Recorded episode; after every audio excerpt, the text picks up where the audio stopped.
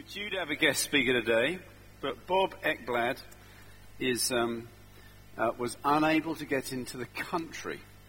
Uh, so uh, the new wine tasting this afternoon is going to be a live link, and he's going to be speaking live to those who are here. But if you've specially turned up to hear Bob Ekblad, I'm really sorry you've got me instead. And, and I want, but I want to say uh, thank you to those of you who've been praying for me while I've been away in New Zealand. Um, uh, some of you will remember that I've been before. This is my third trip to um, uh, support uh, what's going on with the churches in New Zealand. Uh, first time I went out there, I think we were uh, in touch with about um, 40 churches across New Zealand doing some work together, putting them together to see uh, God's kingdom come in a significant way as churches work together. This time, we are now, so this is five years on, I think, we're now in touch with 550 churches across 17 denominations. And uh, one of the bishops described it as the most significant thing that's happened in the Christian world in New Zealand for many years. Uh, pulling all of these things together. It's under the banner of New Wine, and um, I've been out there speaking to and encouraging leaders in what they're doing, which has been really exciting, actually. So thank you for freeing me up to go and do that um, and uh, be part of that. And um, uh, I trust that we're leaving something of uh, real significance there. Um, I want to just um, uh, encourage you. Vicky Taylor, women, Vicky Taylor is coming to that Awaken breakfast. Is absolutely terrific speaker, so don't miss out on that. Do sign up for that. Um, I think the men would like a recording of actually how you unpack a handbag and what's in the depths of a handbag. So we'll look forward to the recording of that. Hopefully, we can go on the website. And um, uh, is, is Matt Blackman here? Where is Matt Blackman? Just stand up, will you, a minute? This is Matt Blackman. Now, Matt Blackman is our football team manager, and yesterday, St Paul's football team, under Matt's leadership, became league champions. Isn't that fantastic? Well done, Matt. But it doesn't stop there. It doesn't stop there because he's taken our team also to the cup final in the area, and that is this coming Friday. Matt, you want some support out there from St. Paul's? so, so guys, Matt's leading our team out. Well, I'm not sure he's leading them out; he's cheering them on. But uh, uh, from the sidelines, uh, this Friday, Hanwell Town Football Club kick off seven o'clock. 7.15 click off. So get there for 7 o'clock to cheer on the yellows. So we could actually do the double for the first time. That'd be great. It's been a long time since I think we've won anything. So, so this year is quite significant for us. So we need as many people out there on Friday night as possible cheering on the yellows. See if we can win, win uh, the double this year. Is that okay? So Matt, well done, buddy. Thank you so much for what you do in leading our team out. Um, I want to uh, think this morning about um, uh, continuing the series on spiritual gifts. And the last couple of weeks, I understand that uh, Chris has introduced the subject of spiritual gifts, and, and last week uh, uh, thought about the gift of prophecy. And I was speaking to him when I uh, arrived back from New Zealand and asked him what he felt I should speak on. And, and um, he thought I should look this morning at the area of healing. But I want to slightly expand that. I want to look at the spiritual gift of faith and the spiritual gift uh, of uh, healing. Uh, if you've got a Bible, turn with me, will you, in, uh, uh, to 1 Corinthians chapter 12. You will know, friends, that there are four main lists of the gifts of the Spirit in Scripture. Um, uh, there's the list in 1 Corinthians chapter 12, verse 28, uh, where it describes um, uh, the ministries of the Spirit. So it talks about apostles and prophets and teachers and, uh, and gifts and miracles and healing and administration and, and tongues. There's, there's another gift list in, in Romans chapter 12 that includes prophecy and serving and teaching, exhortation and giving uh, and organizing and mercy. Then there's another list in Ephesians chapter 4 that uh, lists apostles and prophets and evangelists and pastors and teachers. There's the fourth list, which is the one I want to just uh, land on this morning, which is probably the most comprehensive list in the New Testament. And, and that's from this uh, beginning of uh, 1 Corinthians chapter 12. And it says this. Now, dear brothers and sisters, regarding your question about the special abilities the Spirit gives us, I don't want you to misunderstand this. You know that when you were still pagans, you were led astray and swept along in worshipping speechless idols. So I want you to know that no one speaking by the Spirit of God will curse Jesus, and no one can say Jesus is Lord except by the Holy Spirit. Let me just pause for a second. The context of this is Jesus has come, his ministry has happened. Throughout his ministry, he demonstrated the kingdom of God through proclamation. Proclamation is in word and deed. Proclaiming the kingdom, it says in Mark chapter 1. So, so what he did when he came was, was he said, does this person need healing? I can heal them. Or does this person need help? I can help them. And, and, and Jesus went out and embraced the wider community and took the message of God out from the place of the temple into the place of the market. And he took out the good news. And he said this to the disciples in Acts chapter 1, verse 8. He says, Look, look, wait in Jerusalem until the Holy Spirit comes upon you, and then you will be my witnesses in Jerusalem, Judea, Samaria, and to the ends of the earth. He says in Matthew 28, we're to go and do the very things that he uh, has taught them to do. And what did he teach them to do? it says uh, in Luke uh, 11 and 12, he says, first he sends out the 12 he says, Go out in my name, praying for the sick, casting out demons, uh, proclaiming the good news of the kingdom of God. And 12 of them went out. And then, and then uh, the following chapter, he sends out 72 in twos. And he says, Go in my name and do this stuff. Don't just keep it to the temple. Go and do this stuff in my name. And he says, when, he's, when he has died and risen and ascended, he says, Wait. And the Holy Spirit will come upon you and through the ministry of the Spirit, you will continue to do the things that I have shown you. You will continue to do the things that I have taught you. So he says here, no one can do anything except by the Holy Spirit. Then he goes on, these are, there are different kinds of spiritual gifts, but the same Spirit is the source of them all. There are different kinds of service, but we serve the same Lord. God works in different ways, but it's the same God who does the work in all of us. A spiritual gift is given to each of us so we can help each other. To one person, the Spirit gives the ability to give wise advice. To another, the same Spirit gives the message of special knowledge. The same Spirit gives great faith to another. And to someone else, the Spirit gives the gift of healing. He gives one person the power to perform miracles and another the ability to prophesy. He gives someone else the ability to discern whether a message is from the Spirit of God or from another spirit. Still another person is given the ability to speak in unknown languages, while another is given the ability to interpret, interpret what is being said. It is the one and only Spirit who distributes these gifts. He alone decides which gift each person should have. And, and it goes on talking about the fact that we are one body and each are gifted, and each are gifted as one body as we use our gifts, so as one we see God's kingdom come.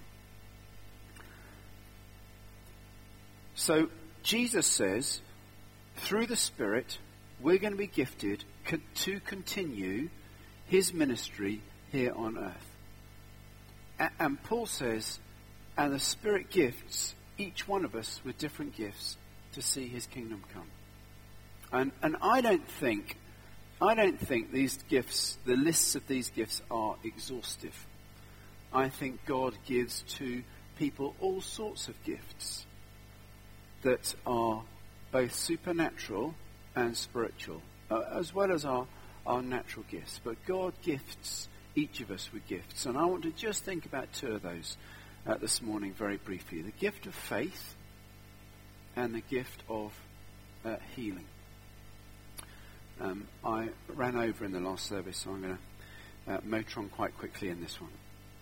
The gift of faith. The gift of faith is the special ability that God gives us at different times to see something done. You remember the story of Nehemiah? This is the story of Nehemiah. Nehemiah is a waiter to King Xerxes in Babylon.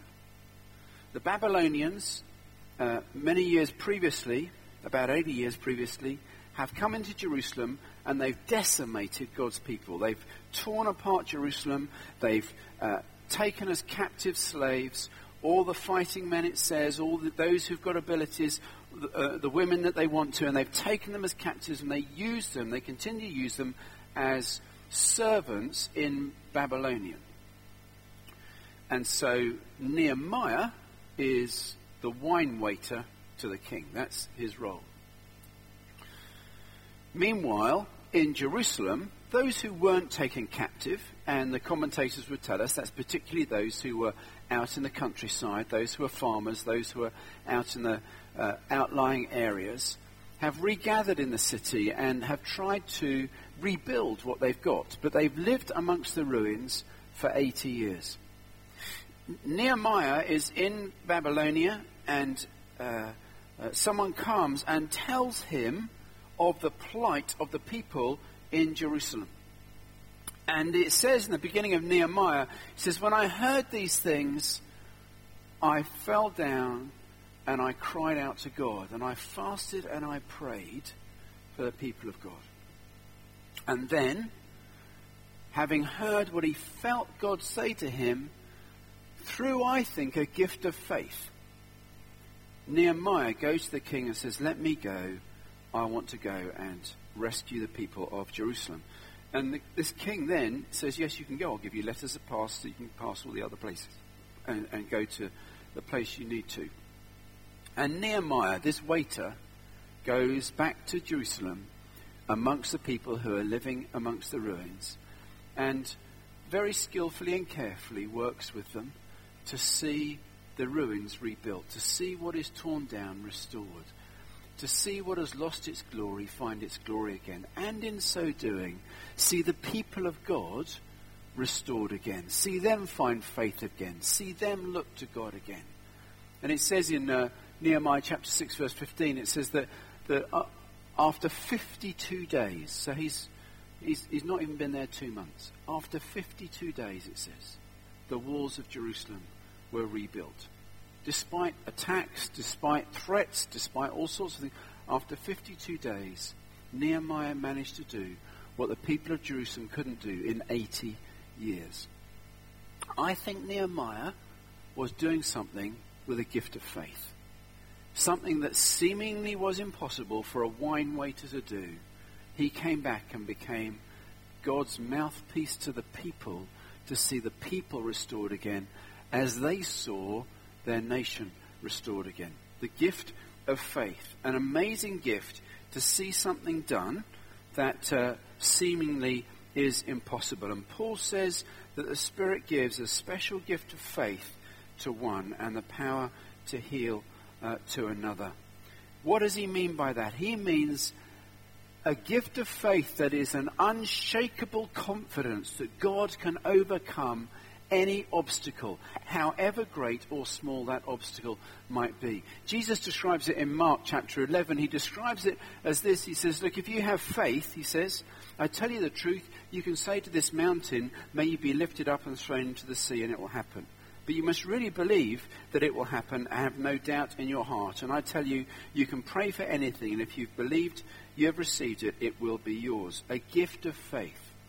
Now, some of you at this moment are thinking, why would we want to move mountains? That's what you're thinking. Okay, let me just take this back. Jesus uses language to help us understand what we're doing. There are different types of faith. There's saving faith. At one point in my life as a teenager, someone explained to me God's love for me. They talked to me about Jesus Christ. They talked to me about forgiveness. They talked about me about what it would mean to be a Christian. And through their talking to me, I chose at that point to make a decision to become a follower of Jesus Christ. I chose to embrace the gift of saving faith that there is.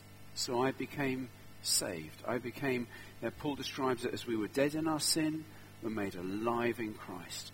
I became a Christ person, a Christian. There was something significantly different about my life. It took a long while for that to sort of filter through and change things, and some of you might wish it's changed a bit more. But I'm, I'm on the journey, and, and I became saved. That saving faith. Paul's not talking about that. There's also sustaining faith or persevering faith. That's the sort of everyday faith of every day. We just have faith in our life because we believe in God.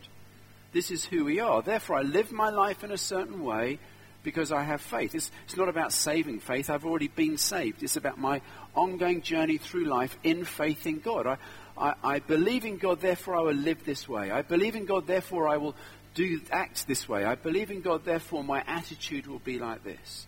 There are certain things about us that sustaining faith. It's just this is what we do because we're a Christian. Paul's not talking about that. He's talking about a gift of faith. A certain time, at a certain situation, when there comes upon us a surge of faith, where we have such a confidence in God that the seemingly impossible can be made possible. It's not the gift of faith that you might necessarily have every day. That's just sustaining faith. It's not the faith that comes through when you are saved to Christ. That's salvation faith. It's just this on surge of faith that says, at this time, in this situation, I think this can be made true. So God gives us a gift of faith at a certain time.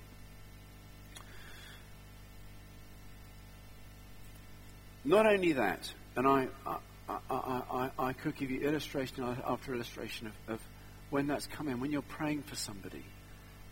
When you're praying for somebody and all of a sudden you have this sense, you think, God's going to do this one. God's going to make this happen. Don't always think that. I tell you a secret. Sometimes when I'm praying for people, I pray and I think, oh God, help. I've got no idea. Anybody ever else been there? You know, is, is anything going to happen? I've got no idea if going to happen. I've got no idea. I don't know what to say. I don't know what to pray. I, that's when I thank God for the gift of tongues. But you know, just we pray something of God's will in because we know that God wants to bless a person. We know God's got something significant for them. But every now and again, someone will come with something and will think, here's a gift of faith today. I suddenly have this surge of confidence that's not from me. There's a something inside me. There's a, a knowing in my knower. There's something there that says this is going to happen. And, and, we pray with this otherly confidence that God uh, gives us. So there's the gift of faith. What about the gift of healing? Well, there's lots of debate, isn't there, about Christian faith and healing today. I think I think um, people get uh, all uptight about it for the wrong reasons. You belong, and I belong to a church, this church, where this is this is our basic premise. If God is God, God can do God-like things. God can do basically anything. I believe that with all my heart. God can do anything. The interesting story in Scripture is that He chooses to act through His people. That's what He says He'll do. He doesn't say, I'm going to act sovereignly. It's all to do with free will, and we can have a long discussion about that. But, but He says, I'll choose to act through my people who choose to embrace saving faith and live sustaining faith. And through them, I'll bring something of the kingdom of God. And we, you belong to a church that believes that God can do all things. I believe God can do all things. So the question is not what can God do because he can do anything. The question is what will God do? And I don't know the answer to that and you don't know the answer to that. But he invites us into that story of what might God do in this situation? And this is my belief. I'd rather belong to a church that would believe that God can do all things and therefore pray, even with the mustard seed of faith I might have, that God might intervene in a situation than be part of a church that would say, we don't want to risk it. I'd rather be part of a church that say, we'll pray for this anyway and allow room for God to do something and see what God might do, rather than say, I'm not going to pray for this because I'm not sure that God would do this. I, I, I won't. Um, I won't bore you with um, uh, a story that many of you know of our son, and, and, and I believe literally his resurrection from the dead. And God works significantly powerfully if we say we'll pray anyway. We'll just pray anyway. Never mind what we think logically should happen. We'll pray anyway. So, so we believe that God can do all things. We don't know what he will do, but we're commanded to pray. Therefore, we choose to pray anyway that God might come and bring his healing into different people's lives. But it's not just about it's not just about physical healing. Don't don't get caught up on that. I believe I believe that the church should be a healing community. I believe that belonging to the church we should find healing. Actually belonging to a community that says we believe in marriage should strengthen marriages. Belonging to a church that says we believe in family should strengthen and equip families. We believe in a church, we, we, we belong to a church that believes in healthy relationships, should help to create healthy relationships within the church. We believe in a church that will walk with the wounded. We believe in a church that will lift up the broken. We believe in a church that will not leave anybody out. We believe in a church that is inclusive, not exclusive. We believe in a church that reaches out to the marginalized. And because of that, we should, in a sense, be a community that people can come to and belong to and find some sense of healing in their lives. Because it's not just about praying for something physical. I think there's lots of emotional healing that can go on. I think there's psychological healing that can go on. I think there's inner healing that can go on. I think there's deliverance from things that are, are, are evil that can go on. I think that God calls us to be a community that creates the atmosphere of being open to Him that He might work within us, that anybody who would come along to be part of us would just by coming find a place where they would find healing in their lives. But having said that, I believe that we're to be a place where we would allow God to work miraculously amongst us. So, to a world full of sin, friends, we as a community, we would say we want to reflect Christ. We want to offer forgiveness. We want to be a church that extends grace. We want to be a church that says there's something that God has for you here. There's something that says we'll embrace you here. To a world full of sickness and pain, we want to say we want to be a church that will offer you the opportunity to find peace and healing in this place. So the gift of gift of faith is a supernatural surge of faith that comes upon us at a particular time that God might give us. It's nothing we can manufacture that God might give us to overcome a seemingly impossible situation. I've got uh, a couple of my, the people here who are in my last Alpha group, and um, we had ten in the group. And at the beginning of the group, when we first met, um, people were in various positions of work or non-work, either work that wasn't um, uh, secure or were out of work and had been out of work for a while and nothing, uh, there wasn't sort of a job on the horizon. Uh, the Alpha course is te- about 10 weeks long, and we met for those 10 weeks. And this was, this was the prayer for those 10 weeks, that by the end of the 10 weeks, God would do something amongst us and that, that by the end of the 10 weeks, everybody would have found something of a place of work. Those who are in the Alpha group here can affirm this to be true, that at the end of 10 weeks, every single one of them had a job. Every single one of them was in work. For me, that was just a, a sense of God saying, this is what you're to pray for for this group, for this, to demonstrate something of God's kingdom at work. Now, that doesn't mean that if you're unemployed and you come to me now, I can pray for you for a job and you get one tomorrow. But it does mean that God's interested in whether you've got a job or not. It does mean that God's interested in your future. It does mean that God's interested in the tiny detail that we sometimes think he's not interested in. And that, and that through the gift of faith, that can happen. And, and I actually think that process of doing that with that group saw healing. I would define that as healing, that God provided for the needs of that group in, I think, probably a fairly supernatural way as God works significantly amongst us. How does healing come? It comes through our doctors. Uh, Luke is honored as the beloved physician in Colossians 4. Uh, nothing in Scripture indicates that Jesus asked Luke to abandon uh, his profession as a doctor. We love doctors. Doctors give us little white things that we can eat, and we like those. They're very good for us. And they do things for us that we think are marvelous. Doctors are key in our lives. God gives us minds and the ability to do things, and through incredible research and everything that's gone on in the past, we've seen God do amazing things through the doctors. We believe that God can bring healing through doctors. God brings healing through the normal activity of the church, through our worship, of being a community of God.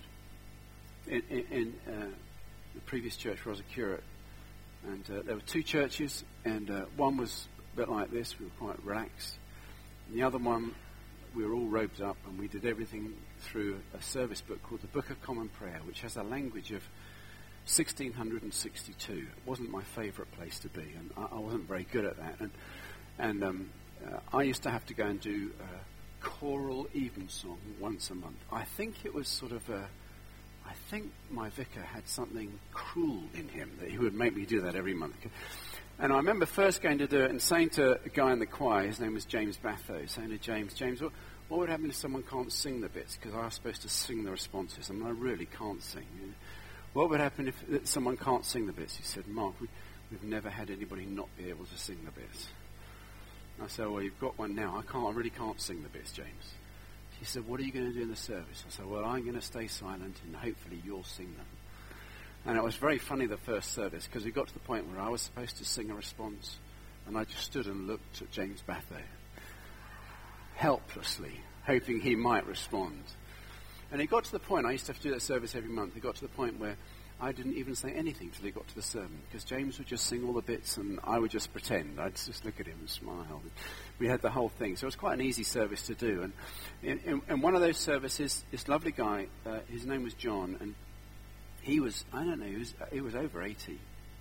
And he had this condition, and this is why we love doctors because they know about these things, but I don't. But he was, he was stooped over like this, really stooped over. And um, he came out at the end of one service, and I looked at him and I thought, there's something different about you. You know, it's that sort of situation when you see your wife and you think, there's something different, what's happened? And she says, I've had my hair cut, didn't you notice? You know, that sort of moment. And I looked, I looked at James, and I, I looked at this guy, John, and I thought, there's something different about you. And he was standing bolt upright, you see. And I said to him, there's something different about you. And unfortunately, he hadn't had his hair done. But he said, he said, that, he said, he said, whilst I was reading the gospel reading this evening, he said, my body just went like this. So for the first time in nearly 30 years, he said, I've stood up straight. Through the normal activity of the church, God brings healing. Whilst you are sitting in your chair, God can bring healing. God does that sort of thing. And he does it in significant ways. God just touches people uh, where they are. God brings uh, healing through the gifts of the Spirit. and it's gifts of the Spirit, it's plural. Uh, uh, uh, there's a diversity of healing through deliverance, inner healing, emotional healing, physical healing, psychological healing. And he does it through the prayers of other Christians. And, you know, you and I, any one of us in this room could pray for another person and we could pray for God to heal them. Any one of us. You might think, yeah, not me, Mark. You know, I never prayed out loud in my life. I never pray. I don't pray very often. God can use you. God can use you. More than that, God wants to use you. Because remember, his plan is not necessarily to win the world sovereignly, but is to work through Christians to bring healing and salvation to this world. And that means that you and I, we are on team. We're included in bringing this wonderful message of hope and goodness to people in this nation and beyond. I've run out of time. I, probably need about an hour to go through what I wanted to say, but this is the thing, friends. God wants to offer healing in your life and my life. It won't always happen, but we believe in a God who can do it. Our only question is, will he do it? We won't know the answer to that unless we pray for it. And that's why we're a church that every Sunday has ministry up the front. Because we say, we don't know what God will do, but we'll ask him, and in amazing ways, God blesses us as a church family, as a community together. Let me just ask a little survey. How many of you, I just want you to raise your hands in a moment, how many of you in your life have had some measure of healing by God in your life? Just raise a hand. There you go. Any skeptics, look around. God works. If you've come this morning with a need for prayer, for anything, please don't leave without giving us the privilege and the pleasure of praying for you and that together, we as a community, following a God who can do all things, might see God do many things through us and reach out to another community way outside the doors of this church that Jesus went out to. He said, Go to the least and the last and the lost, the broken and the hurting, and bring them in. Why? Because they too will find healing and hope in a place like this. So the spiritual gift of faith, the spiritual gift of healing. Is that okay? Can we stand together?